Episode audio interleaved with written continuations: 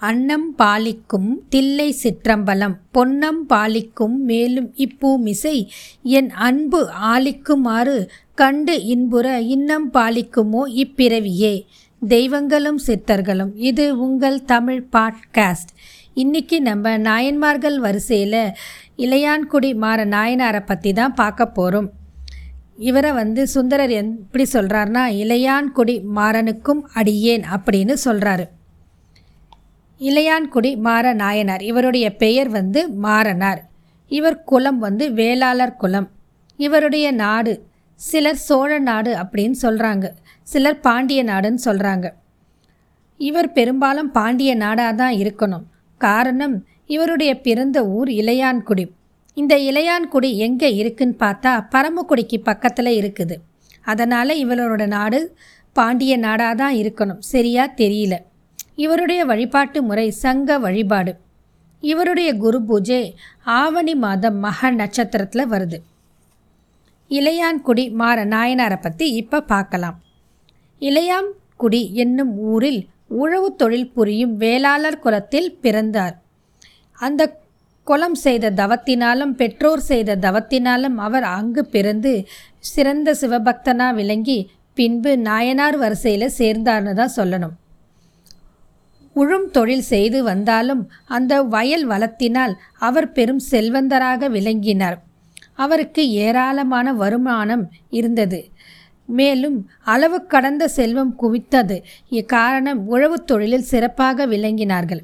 அந்த காலத்தில் உழவு தொழில் புரிகிறவங்க மிகவும் செல்வந்தராக விளங்கினார்கள். நிலம் புலம் நீர் வீச்சு இருந்தால் பெரும் செல்வந்தர்கள் அப்படின்னு அந்த காலத்தில் இருந்தது. அப்படி அவர் அளவு கடந்த செல்வம் குவித்து வச்சுட்டு இருந்தாலும் அவர்கிட்ட கர்வமோ திம்முறோ ஆணவமோ எதுவுமே இல்லை.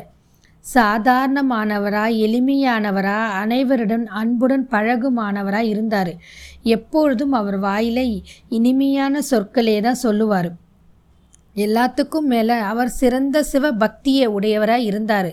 சிவன் அடியார்களுக்கு தொண்டு புரிதையே சிறந்த தொண்டு அதுவே உண்மையான செல்வம் அப்படின்னு வாழ்ந்து வந்தாரு மாறனார். விரிசடை பெருமானின் அடியார்களிடம் அவர் மிகவும் அன்பு கொண்டு அந்த அன்பின் மேன்மையால் மனம் பண்பட்டு எப்பொழுதும் நிலையான சிந்தையுடன் விளங்கினார். பண்பட்ட சிந்தையும் உழைப்பால் பெரும் செல்வந்தராக வாழ்ந்து வந்தார். இவருடைய வாழ்க்கை இந்த உலகத்திற்கு ஓர் எடுத்துக்காட்டாகவும் விளங்கியது. அடையும் பெரும் பயன்களை அனுபவித்து மகிழ்வர்கள். நடுவில் இவர் தொண்டு புரிந்து வாழ்வதே பெரும் தொண்டு. சிவன் அடியார்களுக்கு செய்யும் சேவையே சிறப்பான சேவை. அந்த சேவையின் வரும் இன்பமே சிறந்த செல்வம் அப்படின்னு வாழ்ந்து வந்தார். எலும்பு மாலை அணிந்த எம்பிரானுக்கு அன்பர் என்ற தன்மையினால் தன் வீட்டுக்கு எந்த நேரத்திலும் எந்த காலத்திலும் எப்படியாக வரும் சிவன் அடியார்களுக்கு யார் வந்தாலும் அவர்களை அவர் பக்தி முனைத்தெழும் அன்போடு உள்ள மகிழும் பூரிப்போடு எதிர்கொண்டு இரு கைகளையும் கூப்பி அடியார்களின் காது குளிர மிருதுவான இன் சொற்களை கூறி அன்பு உண்டாகும்படி அழைத்து உள்ளே வந்து அமர வைத்து அவர்கள் தம் திருப்பாதங்களை தூய நீரால் அலம்பி பாத பூஜை செய்து பின்பு அவர்கள் மனம் குளிர அவர் அன்பாக பேசி மேலும் பல சுவையான உணவுகளை அறுசுவையோடு படைத்து சிவனறியார்களை திருப்திப்படுத்துவதே இவருக்கு மிகவும் பிடித்த ஒன்று. இவ்வாறு அவர் தன் இல்லத்துக்கு எந்த நேரத்தில் சிவனடியார்கள் யார் வந்தாலும் அவர்களுக்கு அன்னம் சே போடுவதையே பெரும் தொண்டாக தன் பிறவி பயனாகவும் கொண்டு மாறனார் வாழ்ந்து வந்தார். அவருக்கு உரிய வயதில் திருமணமும் ஆனது. அவருடைய இல்லால் மனைவியால் மிகவும் அழகுடையவள் பண்பானவள் கற்புக்கரசி மாறனாரைப் போல இனிமையானவள் கணவனுக்கு சொல் தட்டாதவள். கணவன் செய்யும் சிவ தொண்டுக்கு எந்த நேரத்திலும் எந்த காலத்திலும் இன்முகத்தோடு உதவி புரிபவள். கணவன் கணவனுக்கு செய்யும் தொண்டே சிறந்த தொண்டு என்று வாழ்ந்து வந்த கற்புக்கரசி அவருடைய மனைவி. அவர் தன் மனைவியுடன் இல்லறத்தில் நல்லறமாக வாழ்ந்து வந்தார். இருவரும் வீட்டுக்கு வரும் அளவில்லாத சிவன் அடியார்களுக்கு அமுது படைத்து அவர்களின் மன மகிழ்ச்சியைக் கண்டு இவர்களும் மனம் மகிழ்ந்து வாழ்ந்து வந்தார்கள். இப்படி இருக்கும்பொழுது அவர்களுடைய செல்வமும் நாளுக்கு நாள் பெருகியது. இதன் காரணமாக சிவனடியார்களுக்கு இடும் தொண்டும் நாளுக்கு நாள் வளர்ந்து பெருகியது. இதன் பயனாக அவர் மிகவும் பரவச நிலையில் இருந்தார். இப்படி அவர் வாழ்ந்து வந்ததை பார்க்கும்போது எப்படி இருந்ததுன்னா பட்டணத்து குபேரன் போல அந்த இளையான்குடி பகுதியில் மாறனார் வாழ்ந்தார் அப்படின்னு சொல்கிறாங்க இப்படி அவர் வாழும் நாளில் சிவபெருமான் ஓர் எண்ணம் கொண்டார். சிவன் அடியார்களுக்கு அன்னம் செய்யும் திருத்தொண்டை மாறனார் செல்வம் மிகுந்திருக்கும் காலத்தில்தான் செய்கிறாரா அல்லது வறுமை வந்தடைந்து துன்புறுத்தும் காலத்திலும் அத்திருத்தொண்டை தளராது செய்வாரா? அப்படி வல்லமை கொண்டவரா? அப்படின்றது சோதித்து அதை உலகுக்கு உணர்த்த கூத்தப்பெருமான் விரும்பினார். காரணம் ஈசனின் விளையாடல் எப்பொழுதுமே சோதிப்பது சோதனைக்குள்ளாக்குவது அப்படின்னு தான் இருக்கும். அதனால் அவர் இந்த மாறனாரையும் சோதிக்க எண்ணி ஒரு திருவிளையாடல் புரிந்தார்.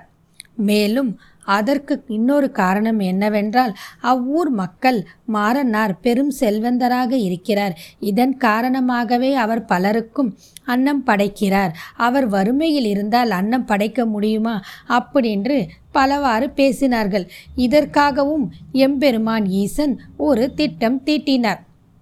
மாறனாரின் செல்வ வளம் மெல்ல மெல்ல தேய்ந்து மறைந்து போகும்படி திருவலம் கொண்டார் சிவன். வளமான செல்வமும் நாள்தோறும் மாறி மாறி மறைந்ததும் வாட்டும் வறுமை நிலை மாறனாரை வந்து அடைந்தது. ஆனால் செல்வ வளம் சுருங்கிவிட்டாலும் மாறனாரின் மனம் சுருங்கவில்லை. தரித்திரம் வந்து துன்புறுத்தும் காலத்திலும் அடியவர்களுக்கு அன்னம் செய்யும் தொண்டில் அவர் சிறிதும் சலிப்பும் தளர்ச்சியும் கொல்லாமல் குறைவின்றி செய்து வந்தார். நாளுக்கு நாள் வறுமை வளர வளர அவர் தன் வீட்டில் உள்ள பொருள்களை எல்லாம் விற்றும் பிறகு தன் நில புலன்களையும் விற்று சிவன் அடியார்களுக்கு தொண்டு செய்து வந்தார். இளையான்குடி மாறனார் சிறிதும் வழுவாமல் முன்பை விட முதிர்ந்த பண்போடும் அன்போடும் இந்த தொண்டினை செய்து வந்தார். இவ்வாறு நிகழ்ந்து வரும் நாளில் மாறனாரின் சிறு தொண்டின் பெருமை இத்தகையதென இவ்வுலகிற்கு எடுத்து காட்டுவதற்காக சிவபெரான் எம்பெருமான் ஒரு சிவ யோகியரைப் போல திருவேடம் தாங்கி மாறனாரின் வீட்டுக்கு வந்தார். அப்பொழுது நல்ல மழைக்காலம். நள்ளிரவு நேரம். அன்று இளையான்குடி மாறனாருக்கு எந்த உணவும் கிட்டவில்லை. அவர் உணவும் உண்ணவில்லை. பகல் பொழுதெல்லாம் அவரும் அவர் மனைவியும் அவர்களிடம் இருந்த சிறிய நிலத்தில் உழவு தொழில் புரிந்து களைப்பாக வீடு வந்து சேர்ந்தனர். பின்பு மாறனார் உணவு ஒன் உள்ள ஒன்றும் இல்லை என்பதை அறிந்து கொண்டு தன் மனைவியை நோக்கினார். மனைவியும் கணவனை பார்த்து கொடுப்பதற்கு ஒன்றும் இல்லையே என்று எண்ணி மிகவும் வருந்தி இல்லை என்று சொல்லக்கூடாது என்ற எண்ணத்தினால் கண் தன் கணவனுக்கு சொம்பு நிறைய நீரை கொண்டு வந்து கணவனிடம் கொடுத்து சுவாமி இன்று நமக்கு இந்த தூய தண்ணீரை இறைவன் கொடுத்து அருளிருக்கிறார் நாம் இன்று இந்த நீரை மிகவும் அன்போடு பருகி இலைப்பாருவோம் பின்பு நாளை விடியும் நாள் நல்ல நாளாக அமையட்டும் அப்படின்னு அவங்க மனைவி கணவன்கிட்ட சொல்லிட்டு சொம்பு தண்ணியை கொடுக்குறாங்க. அவரும் அந்த சொம்பு தண்ணியை மனை நிறைவோடு சாப்பிட்டுட்டு ரெண்டு பேரும் கதவை தாழ்பால் போட்டுட்டு படுக்கலாம் அப்படின்ற ஆயத்தம் மாறாங்க. அந்த நேரம் பார்த்து அவங்களோட வீட்டு கதவை யாரோ டொக் டொக்குன்னு தட்டுற சத்தம் கேட்டுது. அவங்க திடுக்கிட்டு எழுந்தி இந்த நள்ளிரவில் யார் நம்ம வீட்டுக்கு வந்திருப்பாங்க? அப்படின்னு யோசிச்சாங்க. சிவனடியார் போ இருக்குமோ? சிவனடியார் வந்தால் நம்ம என்ன செய்கிறது அப்படின்னு யோசிச்சுக்கிட்டே போய் கதவை தாப்பால் திறந்து பார்க்குறாங்க சிவனடியார் போல இருக்கிற ஒருத்தர் அவங்க வீட்டுக்கு வந்துட்டாங்க. அவர் சிவனடியாரை பார்த்துட்டு திகைச்சு நிற்கிறாரு உடனே அவங்க மனைவி கணவன் கிட்ட சுவாமி அடியாரை உள்ளே அழைத்து கொண்டு வாருங்கள். காரணம் வெளியில் நல்ல மழை பெய்கிறது. பாவம் அவர் ரொம்ப நனைஞ்சு இருக்கிறாரு. முதல்ல அவரை உள்ளே அழைச்சிட்டு வந்து அமர வைங்க. அதுக்கப்புறம் நம்ம அதை பற்றி யோசிப்போம்னு சொல்லி அன்பாக சொல்கிறாங்க இதை கேட்ட மாறனாரு உடனே வேக வேகமாக போய் எதிர்கொண்டு அடியாரை அழிச்சிட்டு உள்ளே வந்து உட்கார வைக்கிறாங்க. அதற்கு பிறகு அவர்கிட்ட ஒரு துணியை கொடுத்து அவர் மேலே இருக்கிற ஈரத்தெல்லாம் தொடச்சிக்க சொல்லி கொஞ்சம் இலைப்பார சொல்கிறாங்க அவரும் இலைப்பாரறாரு அப்புறம் என்ன நினைக்கிறாங்கன்னா இந்த அடியாருக்கு பசியாற்ற இன்னமுது ஊட்ட வேண்டுமே இவருக்கு என்ன செய்கிறது அப்படின்னு ரெண்டு பேரும் யோசிக்கிறாங்க. அவர் மனைவி கிட்ட சேர்ந்து நம்ம வீட்டுக்கு வந்திருக்கிற சிவனடியாருக்கு பசிக்கும் நம்ம என்ன செய்யலான்னு யோசிக்கிறாரு. அப்புறம் தயக்கத்தோடு அவர் அவங்க க ம கணவன் என்ன செய்கிறாருன்னா மனைவியை பார்த்து நமக்கு உண்ண உணவு இல்லை என்றாலும் பரவாயில்லை. அம்மையப்பருக்கு இனியவனான இந்த சிவன் அடியாருக்கு நாம் இனிமையாக அன்னம் படைக்க வேண்டும். அதற்கு ஏதாவது வழி உண்டா?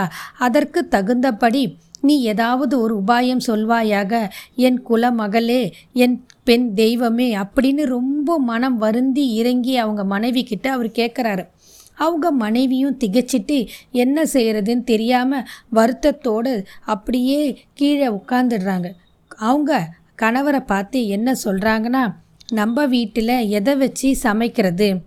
விற்பதற்கோ ஒரு பொருளும் வீட்டில் இல்லை. அண்டை அயலாளிடம் கடன் வாங்கலாமென்றால் அதற்கும் வழி இல்லை இனியும் நமக்கு கடன் தருவாங்க அப்படின்னு யாரும் கிடையாது. மேலும் பொழுதும் போயிடுச்சு. இரவு வெகு நேரமாகி விட்டது அதனால் அரிசியை கூட கடனாக வாங்கலாம் என்றால் அதற்கும் போவதுக்கு இப்போ வழி இல்லை காரணம் ராத்திரி யாருமே அரிசி உப்பெல்லாம் கடன் தர மாட்டாங்க நான் என்ன செய்கிறது அப்படின்னு திகச்சு ரொம்ப வருந்தி அவங்க அப்படியே களைப்பாக உட்காடுறாங்க கொஞ்ச நேரத்தில் அந்த அம்மையாருக்கு திடீர்னு ஒரு உபாயம் தோன்றியது. உடனே அவங்க அவங்க கணவனை நோக்கி நம் வறுமை நீங்குவதற்காக இன்று பகல் பொழுதெல்லாம் வயலில் சென்னல் விதைத்தோமே. அந்த விதைகளை இப்போதில் சேற்றில் ஊறி முளை விட்டிருக்கும் அவ்வற்றை ஒரு கூடையில் வாரிக்கொண்டு வந்தால் அவற்றை கொண்டு கூடிய உரை அருமையான சாதம் சமைக்கலாம். இதை தவிர எனக்கு வேறு வழி ஒன்றும் தெரியவில்லை சுவாமி. அப்படின்னு ரொம்ப பணிவா அவங்க கணவன் கிட்ட அவங்க சொல்கிறாங்க அதை கேட்ட உடனே மாறனாருக்கு ரொம்ப சந்தோஷமாக ஆயிடுது. அவங்க மனைவி சொன்னதை கேட்டு அவருக்கு எப்படி அந்த சந்தோஷம் இருந்ததுன்னா பெரிய ஒரு பொக்கிஷம் கிடச்சா மாதிரி பெரும் செல்வம் பெற்றது போற ரொம்ப பெரும் மகிழ்ச்சி அடைஞ்சி உள்ளூர பொங்கி ரொம்ப சந்தோஷமாக ஒரு மான் துள்ளி குதிச்சு ஓடுற மாதிரி அவர் வயலுக்கு போகிறதுக்கு புறப்பட்டுட்டார். வயலில் போய் விதைத்த செந்நெல்லை தோண்டுறதுக்காக அவர் வீட்டிலேருந்து ஒரு கூடையை எடுத்துக்கிட்டு புறப்பட்டுட்டார். பொதுவாக வேளாளர்கள் விதை நெல்லை விதைக்கே பயன்படுத்துவார்களே தவிர வேற எந்த விஷயத்துக்குமே அதை பயன்படுத்த மாட்டாங்க. விதையை குத்தி சாப்பிடும் வழக்கம் வேளாளர்களிடத்தில் கிடையாது. காரணம் அந்த விதை நெல் தான் அவங்களுக்கு ஒரு மூலதனமே. அதை ரொம்ப பொண்ணுக்கும் மேலும் பொருளுக்கும் மேலும் பொக்கிஷமாக பாதுகாத்து வருவாங்க. அப்படிப்பட்ட விதை நெல்லையே அவர் அடியாருக்காக எடுக்கிறதுக்கு போயிட்டார். சி அவரோட மனசில் இப்போ இருக்கிற எல்லா எண்ணமும் என்னென்னா சிவன் அடியாருக்கு எப்படியாவது அன்னம் பாலிக்க வேண்டும் என்ற ஒரே எண்ணம் மட்டும்தான் அவருக்கு இருந்தது.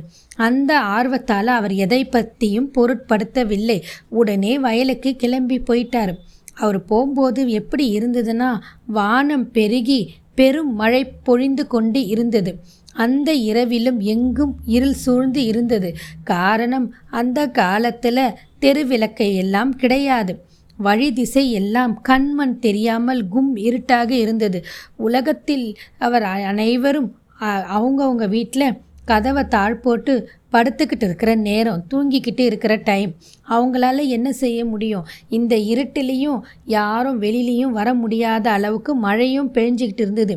இதை எல்லாமே பொருட்படுத்தாத மாறனார் என்ன செஞ்சார்னா அவருக்கு சிவனடியாருக்கு நம்ம அன்னம் பாலிக்க வேண்டும் அப்படின்ற ஒரே அன்பு சிந்தனையோட அந்த சிந்தனையோடு ஊக்கி தூண்டுவதால் ஓர் கூடையை தமது தலைமேல் கவிழ்த்து கொண்டு அவர் புறப்பட்டு போனார். அவருக்கு திசை தெரியல. என்ன செய்கிறதுனும் தெரியல. இருந்தாலும் தனக்கு பழக்கமான வழித்தடத்தை குறிப்பால் உணர்ந்து கால்களினால் தட்டு தடவியவாறு தமது வயலை நோக்கி சென்றார். வயலை அடைந்ததும் மழை நீரில் மிதக்கும் சென்னல் முளைகளை தம் கைகளாலே சேகரித்து அள்ளி அள்ளி தம் கூடை நிறைய நிரப்பினார். பிறகு அந்த பெரும் கூடையை தன் தலைமீதி தூக்கி சுமந்து கொண்டு வீடு நோக்கி வேகமாக திரும்பி வந்தார். அவர் வருகையை பேர் ஆவலுடன் எதிர்பார்த்தபடி அவருடைய மனைவியார் அவங்க வீட்டு வாசல்லையே காத்துக்கிட்டு இருந்தாங்க. அவர் வந்ததை பார்த்த உடனே அவங்க அந்த கூடையே ரொம்ப அன்போடு வாங்கிக்கிட்டு உள்ள சந்தோஷமாக போனாங்க. காரணம் இந்த செந்நெல்லாது விதை நெல்லாது நமக்கு கிடைச்சதே. இதை வச்சு எப்படியாவது ஒரு அருமையான அன்னம் சமைக்கணும் அப்படின்ட்டு போகிறாங்க உள்ளே போய் அது மேலே இருக்கிற சேரெல்லாம் போகிறதுக்காக நல்ல தூய நீரால் அலம்பி சுத்தம் பண்ணி கழுவி பிறகு அதை கொண்டு வராங்க. அப்போ தான் அவங்களுக்கு ஒரு விஷயமே புரிஞ்சுது. தான் அவங்க வீட்டில் நெருப்பு மூட்டுறதுக்கு விறகு வேணும்னு. பின்னாடி ஒரு ரெண்டு மூணு கட்டு நிற விறகு இருந்தது. ஆனால் அதுவும் மழையில் நனைஞ்சிருக்கும். இப்போ அதை பயன்படுத்தவும் முடியாது. வீட்டுக்குள்ளே வேற விறகும் கிடையாது. என்ன செய்கிறதுன்னு தெரியல. ரொம்ப திகச்சு போயிட்டாங்க. அப்போ தான் சட்டென்று அவங்களுக்கு ஒரு உபாயம் தோன்றியது. உடனே வேக வேகமாக கணவனிடம் சென்று மிகவும் பணிவுடன் கணவரை நோக்கி நமது கூரையில் இருக்கும் கட்டப்பட்ட ஏதாவது கொம்புகளை கொடுங்கள். அதை வச்சு நான் இப்போ அடுப்பு மூட்டி சமையல் பண்ணுறேன் கூரை ஒன்றும் விழாது. அப்படி விழுந்தாலும் பரவாயில்ல. நம்ம ரெண்டு பேர் தானே இருக்கிறோம். சமாளிச்சுக்கலாம். இப்போ நமக்கு முக்கியமான சேவை வந்து சிவன் அடியாருக்கு அன்னம் படைப்பதே நம்மளுடைய முக்கியமான சேவை அப்படின்னு மிகவும் பண்போடு அவங்க கணவன் கிட்ட சொல்கிறாங்க உடனே அதை கேட்ட அவருடைய கணவன் கிளைமன் கிளைமான் வரிச்சி கொம்புகளை அறுத்து தள்ளினார். அதை கொண்ட போய் அவங்க மனைவி முறித்து அடுப்பில் வச்சு தீயை மூட்டி ஈரமாயிருந்த செல் முளைகளை வறுத்து அதை உரலில் இட்டு குத்தி அரிசி ஆக்கினாங்க பின்னாடி அந்த அரிசியை கொண்ட போய் உலையிலிட்டு சிறிது கூட வெறுப்பும் சலிப்பும் இல்லாமல் மிகவும் சந்தோஷமாக இனிமையாக சாதம் சமைத்தார்கள். சந்தோஷமாக செய்கிற எந்த ஒரு செயலும் அருமையாக இருக்கும் அப்படின்றதுக்கு இது ஒரு சிறந்த எடுத்துக்காட்டு. அந்த கற்புக்கரசி கணவனுக்காக மட்டுமல்லாமல் சிவனடியாருக்காகவும் தன் சந்தோஷத்தோடு இனிமையாக அந்த சாதம் சமைச்சு வச்சுட்டாங்க. இப்போ சாதம் ஆயிடுச்சு. மற்றபடி குழம்பு காய்க்கு என்ன பண்ணுறது அப்படின்னு யோசிச்சாங்க. உடனே அவங்களுக்கு என்ன பண்ணுறதுன்னு தெரியாத திருப்பி திருப்பி நம்ம கணவரை வேலை வாங்குறோமே என்ன செய்கிறதுன்னு தெரியல. இருந்தாலும் மெதுவாக கணவனிடம் போய் மெதுவும் ஆக ஒரு இனிய சொல்லல காய் சமைக்கணும். அதுக்கு காய் வேணும் கீரை வேணும். நீங்கள் என்ன செய்கிறீங்க கொல்லப்புறத்தில் தோட்டத்தில் ஒரு நாலஞ்சு நாளைக்கு முன்னாடி போட்ட கீரை விதைகள் முளைச்சி இருக்கும். முன்னாடி போட்ட பூசணி விதை கொஞ்சம் கொஞ்சம் பிஞ்சு விட்டுருக்கு. அதையெல்லாம் பறிச்சிக்கிட்டு வாங்க. நான் எல்லாத்தையும் வச்சு அறுசுவை உணவு படைக்கிறேன் அப்படின்னு ரொம்ப மெதுவாக அவர் காதில் சொன்னாங்க.